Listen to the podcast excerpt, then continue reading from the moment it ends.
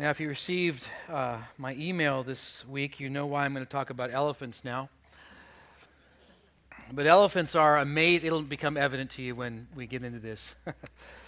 but elephants are amazing creatures, aren't they? These huge uh, animals uh, weighing tons, 10 feet high plus, uh, and because of their super strength, can be trained to be very helpful and though they have great memories, they can also be held captive. Check this out. We have a place called uh, Elephant Orphanage. We have about 70, I think now it's about 100 elephants. And when you get a baby elephant, you have to tame the baby elephant. So you tie a chain to the elephant's leg and the other end to a very strong concrete pillar. And the baby elephant tries to break it the whole day the whole next day. After a couple of days, he realizes, I can't do it. And he accepts that fact, I can't do it. And then he begins to grow, but he has accepted the fact, I can't break it. He grows to be a 10 to 12 ton animal, and he can easily snap that chain. But they would never snap the chain. It seems to me as if, you know, where the scriptures talk of strongholds, it seems to me as if a stronghold has been built in the elephant's mind that he cannot break it. And sometimes I feel Satan would build strongholds in the minds of believers to make believe that we are unworthy. You are unworthy. Look at your life. You messed it up. You're unworthy. And as long as we live in the context of unworthy, we will not have the true joy of the Lord, nor the authority in ministry, nor a growth in our life. I feel as if, as the way the Sri Lankans would uh, build a stronghold in elephant's mind to think that he cannot break, Satan also builds strongholds in our minds. Different individuals, different strongholds, but the strongholds are built in the mind. Some of you remember uh, Pastor Adrian DeVisser as he shared uh, here uh, a number of months ago. Uh, uh, pastor from Sri Lanka sharing about a number of things, but it's so true that uh, uh, these elephant trainers just take a, a small chain, uh, what seems large to us but small to them, around an elephant's ankle when they're young and trains them in that they will not break free. They are held captive by this chain easily, just like as we break a thread, uh, they would could this, this you know 10 ton plus animal could easily kick away, but they will not do it because they are held captive. I, would I could have shared that story, but not in his accent. And he just sounds so great. Actually, by the way, I'd encourage you to pray for the believers and the churches and the people in Sri Lanka. I just got an uh, email from Dr. DeVisser uh, in, in, the middle of the second service. I wasn't didn't have my phone there, but I looked at it afterwards. But uh, it uh, there's a tremendous rains happening in Sri Lanka right now, and people are having their homes flooded, and the ministry there is seeking to find different ways to reach out to them. But it is true that we can be held captive like a like a, a, baby elephant is and then an adult elephant held captive by so many things. Yes unworthiness. Uh, but yet we can also be held back by other issues of life. And they, they captivate us. They imprison us. And we're held back held back from experiencing all that god would want us to and desires to, held back from the joys of, of growing in a relationship with God, and held back from living out God's unique call on our lives. But yet, as we talked last week, we can overcome. We can overcome the temptations like Jesus, and we can overcome, like, like last week we shared a story about Ted Williams. Remember him? Uh, uh, how he had you know, been on his own initiative, his own giving into temptations had led into homelessness, and he had a beautiful voice and sought to use that, but yet couldn't. And then now he's able to overcome. And yet, if you've watched the news at all, you know that he's still struggling with the chains of the past. Uh, there was an issue uh, with his daughter in a hotel, and the police came, and he was not arrested but detained. And then he went and saw, I guess, Dr. Phil. And, and Dr. Phil encouraged him that he needs to go into rehab. And so I believe that's where he is now, seeking to break free of those chains of the addictions he had in his life, those chains from the past. And like the elephant or, or like Ted Williams, we can become imprisoned, held captive, shackled, constrained, restricted, thwarted from life from experiencing the life and the great plans God has for us. Uh, last week, our, our elder chair, Steve, as he was introducing something, shared the verse Jeremiah 29 11. For I know the plans I have for you, declares the Lord plans to uh, prosper you. The word actually is a Hebrew word shalom, which means not just, it doesn't mean material prospering, it means the prospering of life, of experiencing all the best that life can have. That God has that for it. And He has a, uh, plans for us that are for shalom and not for calamity, not for bad things. Now, bad things do happen. That's not His plan, but He works even through those plans. But God has good things for us. And even this next year in 2011, if we can be, break free from these chains, these shackles that holds us. You know, what a tragedy it would be if, if Ted Williams flushed all this opportunity that came to him down the drain because he could not break free of those habits. And you know, it's not going to be easy. It's not easy for us either.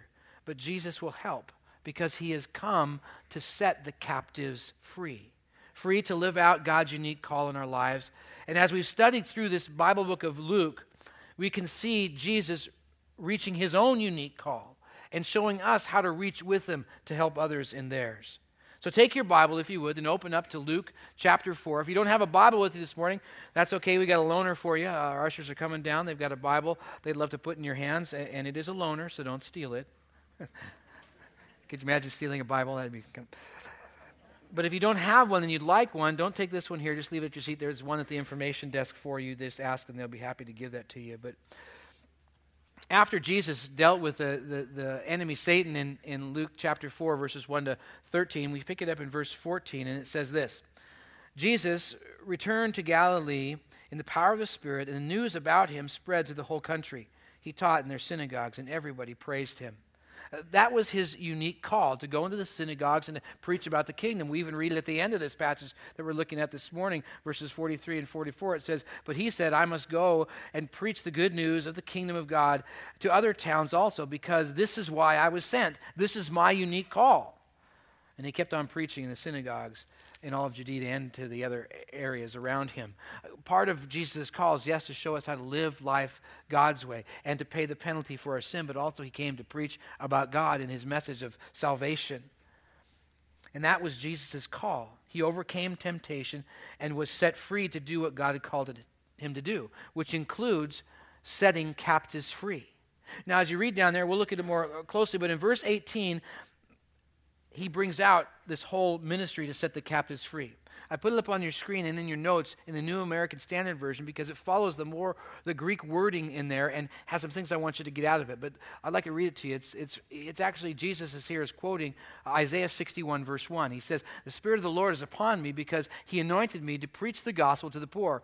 He has sent me to proclaim release to the captives and recovery of the sight of the blind, to set free release. That's in the Greek, but it's not in the English version because I put it in there. Uh, those who are downtrodden. Now, as the Greek listener would have understood the terms, they would have got what it said here. They would have understood, under, understood the term captive. Uh, Vern, stand up. I love using you. Come here, stand up here. And just face me. Yeah. now, literally, let me put this just right by your heart there and just hold it there. Okay. He is now at spear point. He is held captive. The word literally means held by spear point one thrust, and he could be over. Now, as they read this, they would have understand that Jesus had a unique call. It says, you know, the, the, word me is in there a number of times. I've been anointed, sent by God to, to preach the gospel. But they would have also understood the word release.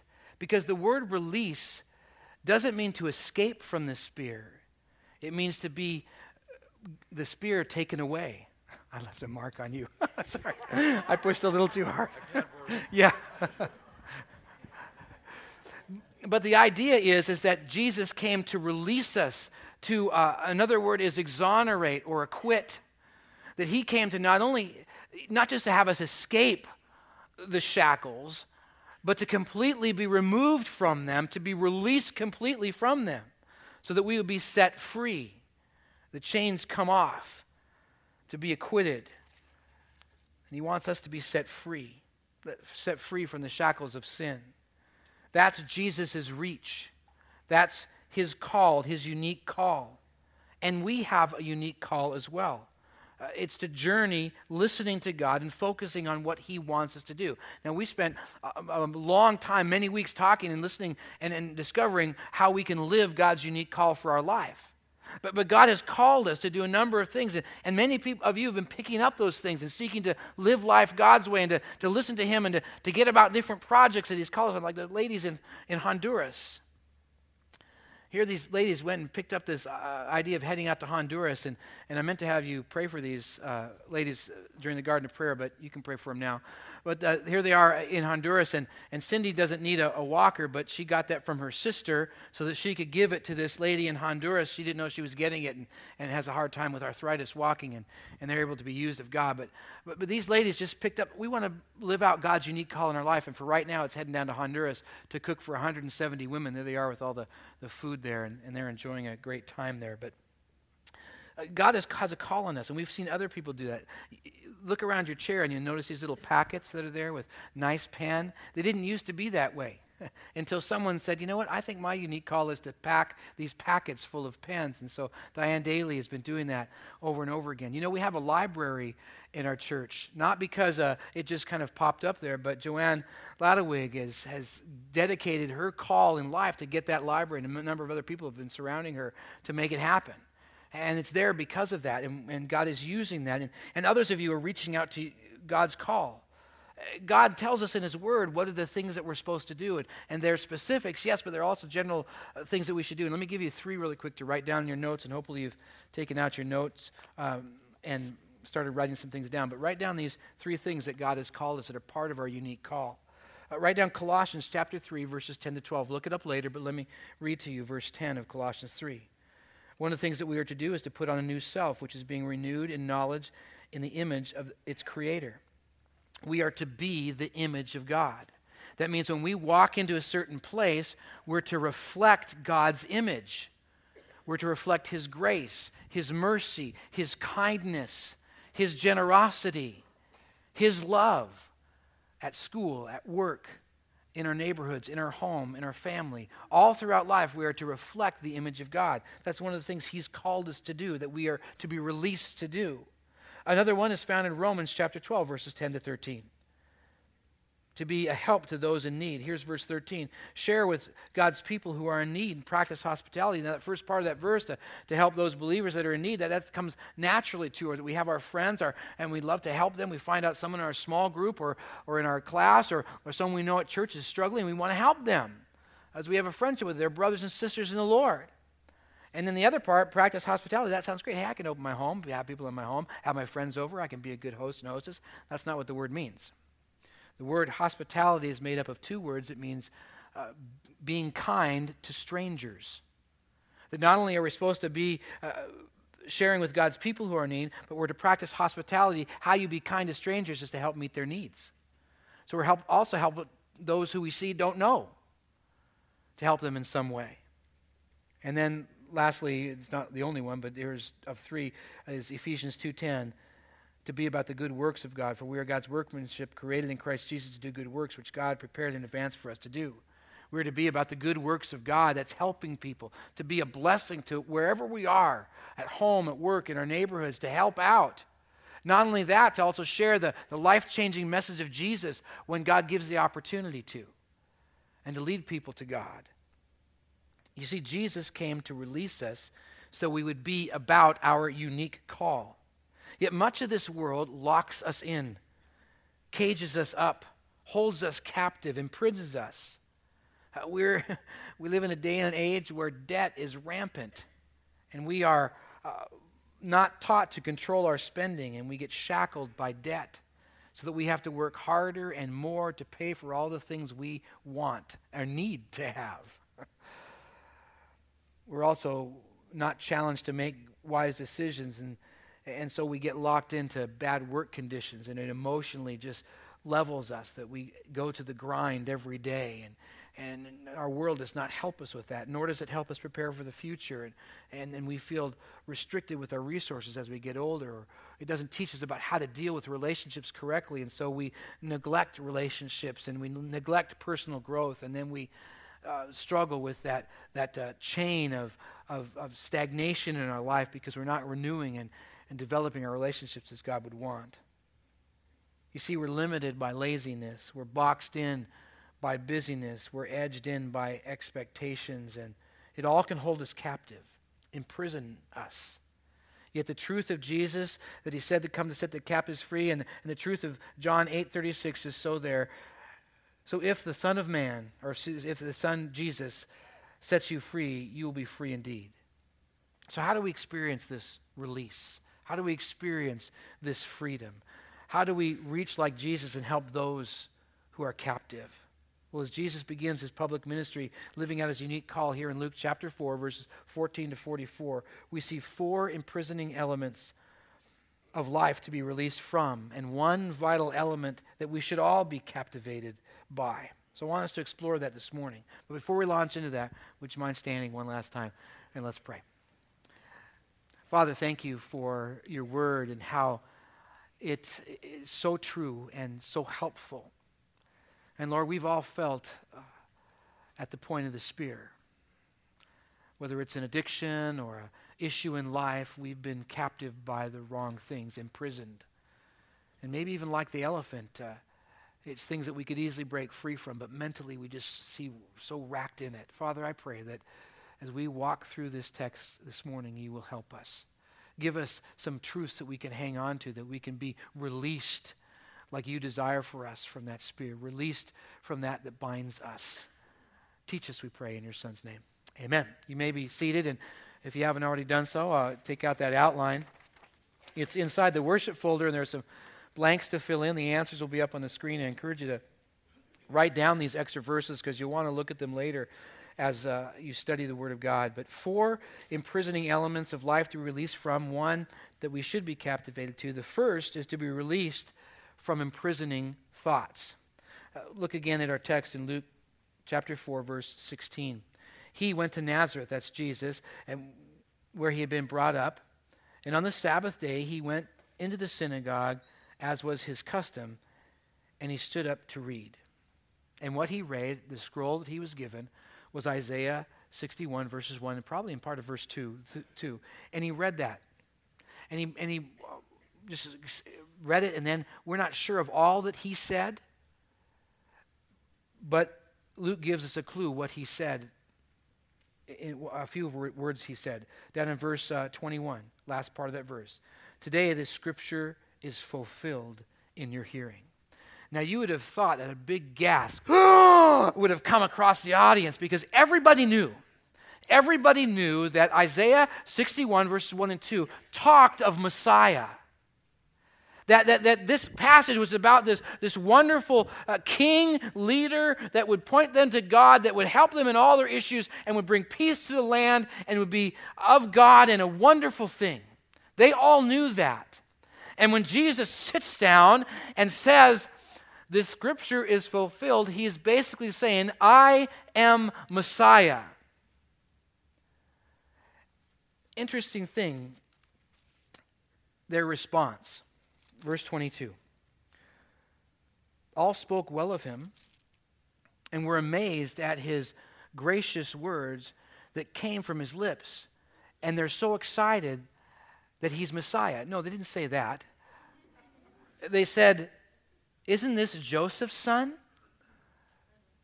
Nobody even responded to what he said. They just all sat there and they were thinking more of the human ideals than of God's ideals. And isn't that the way we are?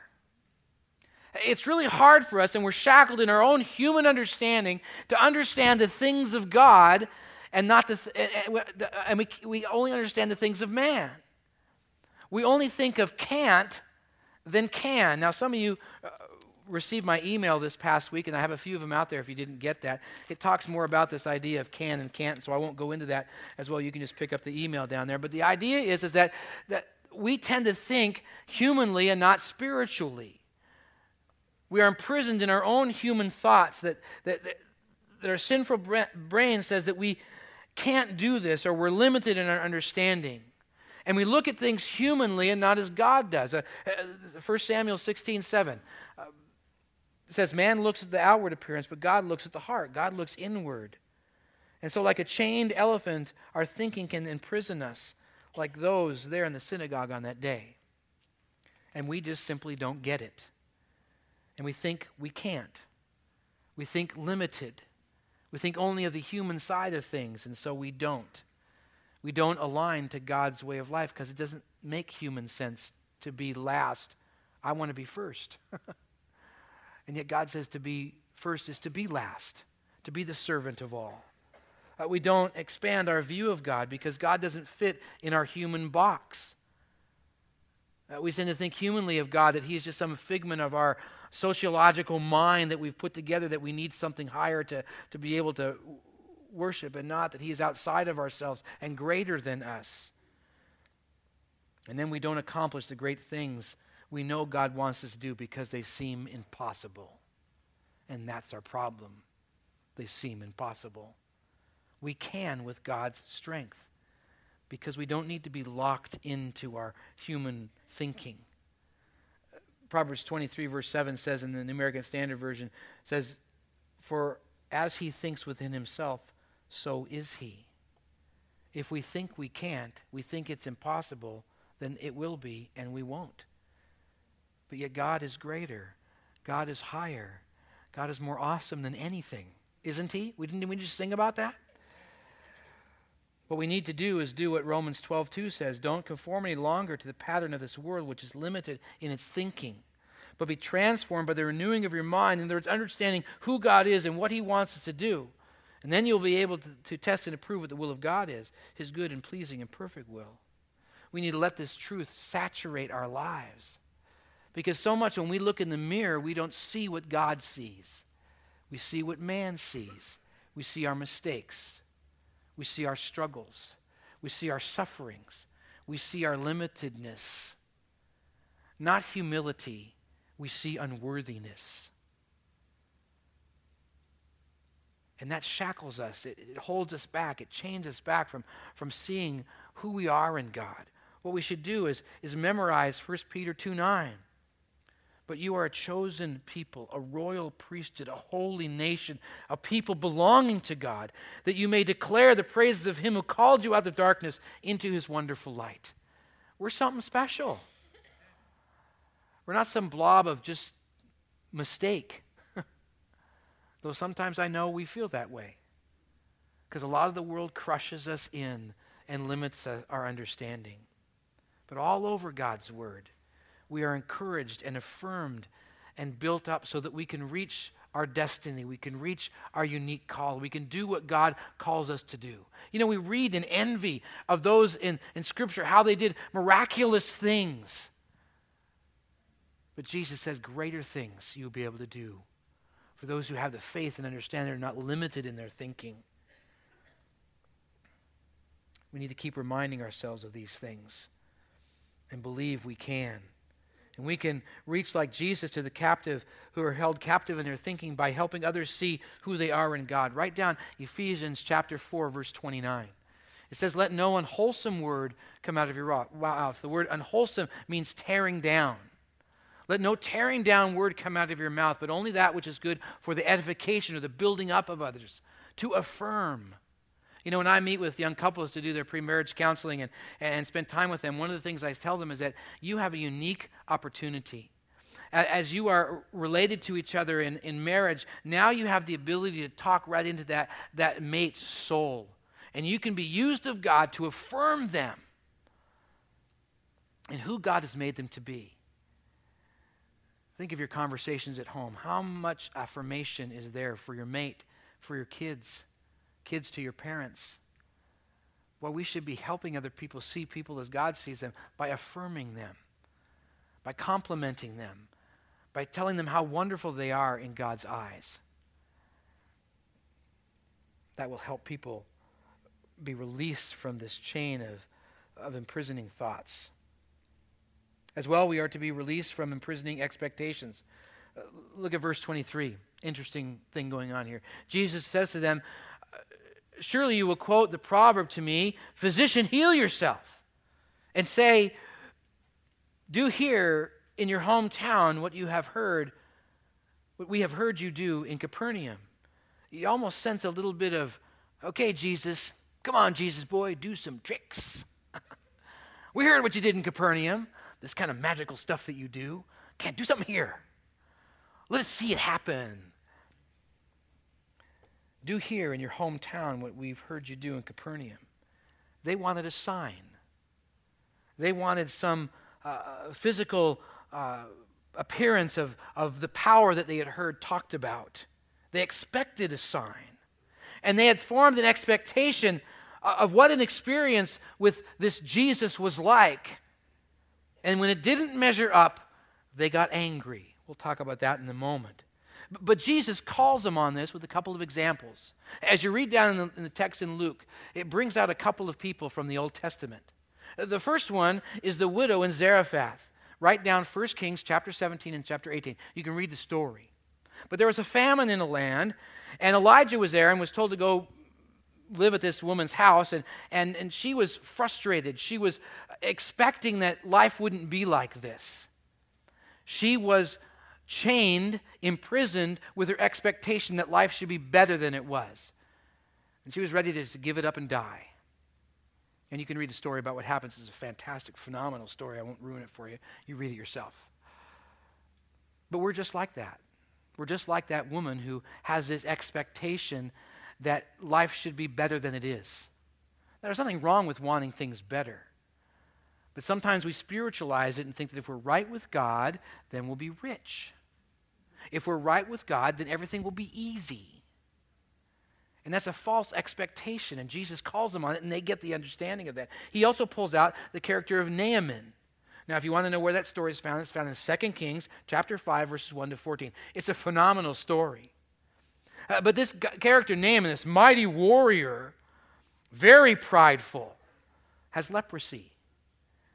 And so he goes to Elisha to get healed. And he has an expectation about how he's going to be healed. That, that Elisha's going to come out and kind of, you know, wave up to heaven and say all these words and wave it over his, his leprosy, and poof, it'll be gone. Some magical thing will happen through his body, and, and he'll be healed. And instead, you got to read the story. Elisha tells him to go dump in the, in the river Jordan, which is, you know, really messes with Naaman's pride. But we're just like that. You know, we, we, we want God to heal us. And we're hoping it's some kind of somebody touching us and some, some you know, feeling goes through our body and, and ooh, yeah, we can, that. We don't realize that God may heal us through, the, through, the, through his miraculous way of having somebody understand what his surgery is to fix us. That's still a miracle in itself. I'm amazed at what people could do in the medical field. That's of God that they were taught that. This little pill helps you with do amazing things and heals you of all kinds of things. I have asthma and it's amazing. I can just breathe in on this thing and I can. That's amazing. It's a miracle. miracle of God they invented this stuff. Jesus was also making the point that we expect to be healed all the time. And he points out the the part that there are other people who had leprosy, but he only healed Naaman. There are other people who were starving to death, and he only healed the woman at Zarephath. Jesus makes it clear uh, that God nor Jesus heals everybody all the time. And if you look down at verse 38 to 40, Peter's mom gets healed, but not other people. Now, sure, Jesus healed a lot of people there, but he didn't heal everybody. He did heal Peter's mom. See, we have this expectation that cages in our faith that everybody gets healed, that everybody gets the same blessings, that it's all equal and fair. Now, sure, salvation is for all, and heaven is for those who believe. Those who've come to that place in their life where they understand that they're sinful, done wrong things, and realize that sin holds them back from heaven, from relationship with God, but yet know they need a Savior, and that Savior is Jesus. And they believe in Him alone for their salvation. And so they, they, they have that belief in Jesus. And that s- salvation is for all, and heaven is for all. Yet God deals with each of us differently. We're not all the same economically. We don't all have the same gifts and abilities. Some of you are incredibly talented, talented in many ways, and some of us are not. We're different. And God deals with us differently. And what we should expect is whatever God gives us, we have what we have by the hand of God. and we have what we don't have by the hand of God as well. We need to be like Paul is in Philippians 4, verse 11 and 12. It says, I'm not saying this because I am in need, for I have learned to be content in whatever circumstances. I know that I know what it is to be in need, and I know what it is to have plenty, and I have learned the secret of being content in any and every situation, whether well fed or hungry, whether living in plenty or in want. And if we're not content, we'll always be disappointed and be imprisoned by our expectations. We'll be stalled in our faith. To break free is to have that content attitude. To say, This is enough. This is sufficient. Even when we want or hunger for more. Uh, like that poor mom who gives and goes without to her children and happy to do so. This attitude of life is a, is a full-on trust and reliance on God. As Philippians 4.19 says, My God will meet all of your needs according to his glorious riches in Christ Jesus. And you know, we read that verse and we go, riches. Okay, that's, yeah, that's right. I need to have riches to be content. And no, by his glorious riches, he will meet all of our needs. And these are hard concepts to get that God may want us to be poor. God may want us to be without a house. God may want us to be in a place where we're still looking for a job. God may even have for us, and this one's a harder one to take, God may even have for us suffering, struggling, plagued by that nagging problem or with that disability. Sure, we ask to have the issue removed. But like the Apostle Paul in 2 Corinthians 12, who begged God to remove his thorn in the flesh, heard this from God My grace is sufficient for you, 2 Corinthians 12 9. For my power is made perfect in weakness, God says. And we can be released from this chain, this imprisonment of expectations, as we are con- content, trusting God in all situations, even the difficult ones. And we can reach like Jesus for those who are imprisoned by expectations by pointing people to our amazing, loving God who loves them and, and walks with them. And you know, we need to be reminded of that, especially when we're going through difficult times. To remind that God is with us, God is there for us. He's walking with us through our suffering, our struggling, and our, and our uh, situations that we're going through.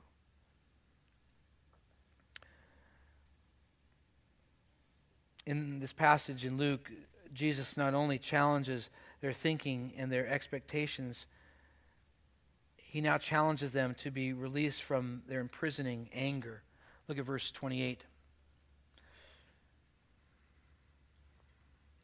All the people in the synagogues were furious when they heard this because they were cut to the quick. They realized that Jesus was talking about they had expectations, and he was whittling away at how that's not a good thing.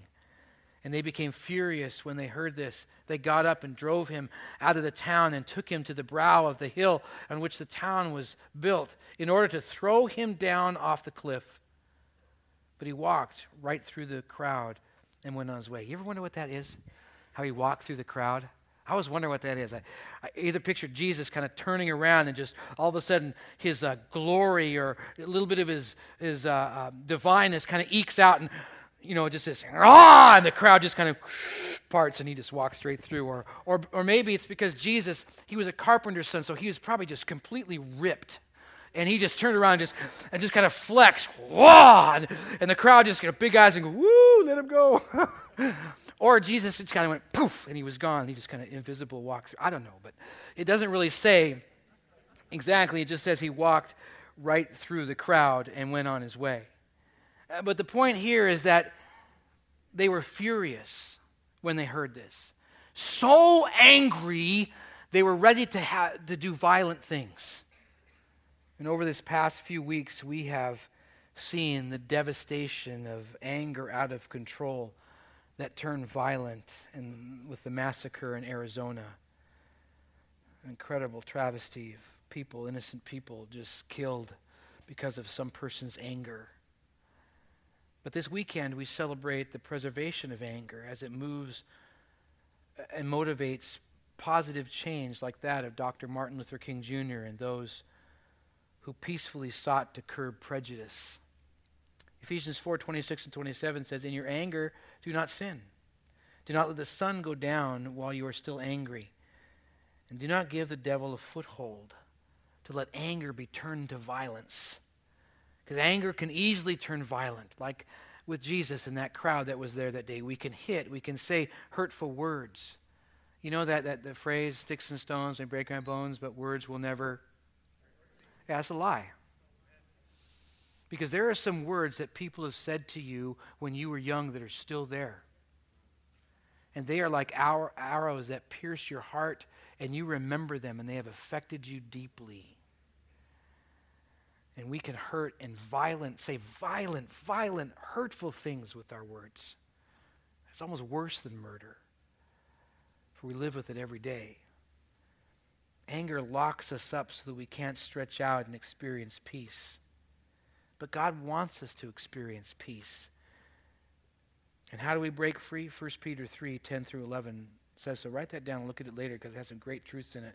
Verse 10 says, For whoever would love life and seek good days, or seek the peace of life, must, here's one, keep his tongue from evil and his lips from deceitful speech. So watch what you say. Here's another one, verse 11. He must turn from evil and do good. Stop doing evil, do good. And he must seek peace and pursue it. That means to run after peace, the word pursue. Uh, first of all, to make sure that we have peace with God.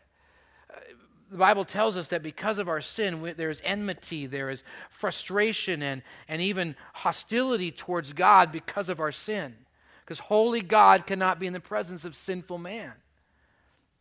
But the great news, the gospel truth, is that if we believe in Jesus for our salvation, we're covered with the blood of Christ, and God now, no longer sees our sin, but sees his Son as perfect and we can enter into relationship with him and, and have the joy of heaven and all of that because of that that we have peace with god.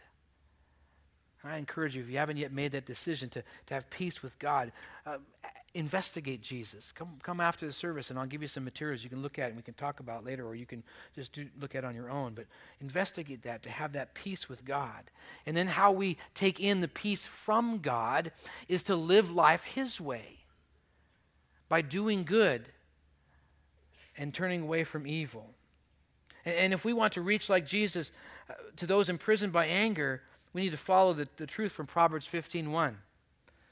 A gentle anger turns away wrath, but a harsh word stirs up anger. It is so easy to say the choice words, you know, those hot buttons that we say to our family and friends that we know evokes the, ah, the unleashing volcano of fury. We know those hot buttons. Don't say them a gentle answer turns away wrath. You know, one of the, if you can't say anything, just smile. But don't smile like, you know, because that says a lot with your nonverbal. Just smile. Just, just, just lock your body straight and just, just smile, and then try to walk away as soon as you can, so you don't blow up and verbally barf all over everybody. A gentle answer turns away wrath but a harsh word stirs up anger. If you want to be a help, then be kind and gentle and smile. Yes, there is much that imprisons us, but there is one thing that we should be captivated by. We should be released to Jesus' captivating teaching. Look at verse 31. Then he went down to Capernaum, to the town of Galilee, on the Sabbath and began to teach the people. They were amazed at his teachings because of his because his message had authority.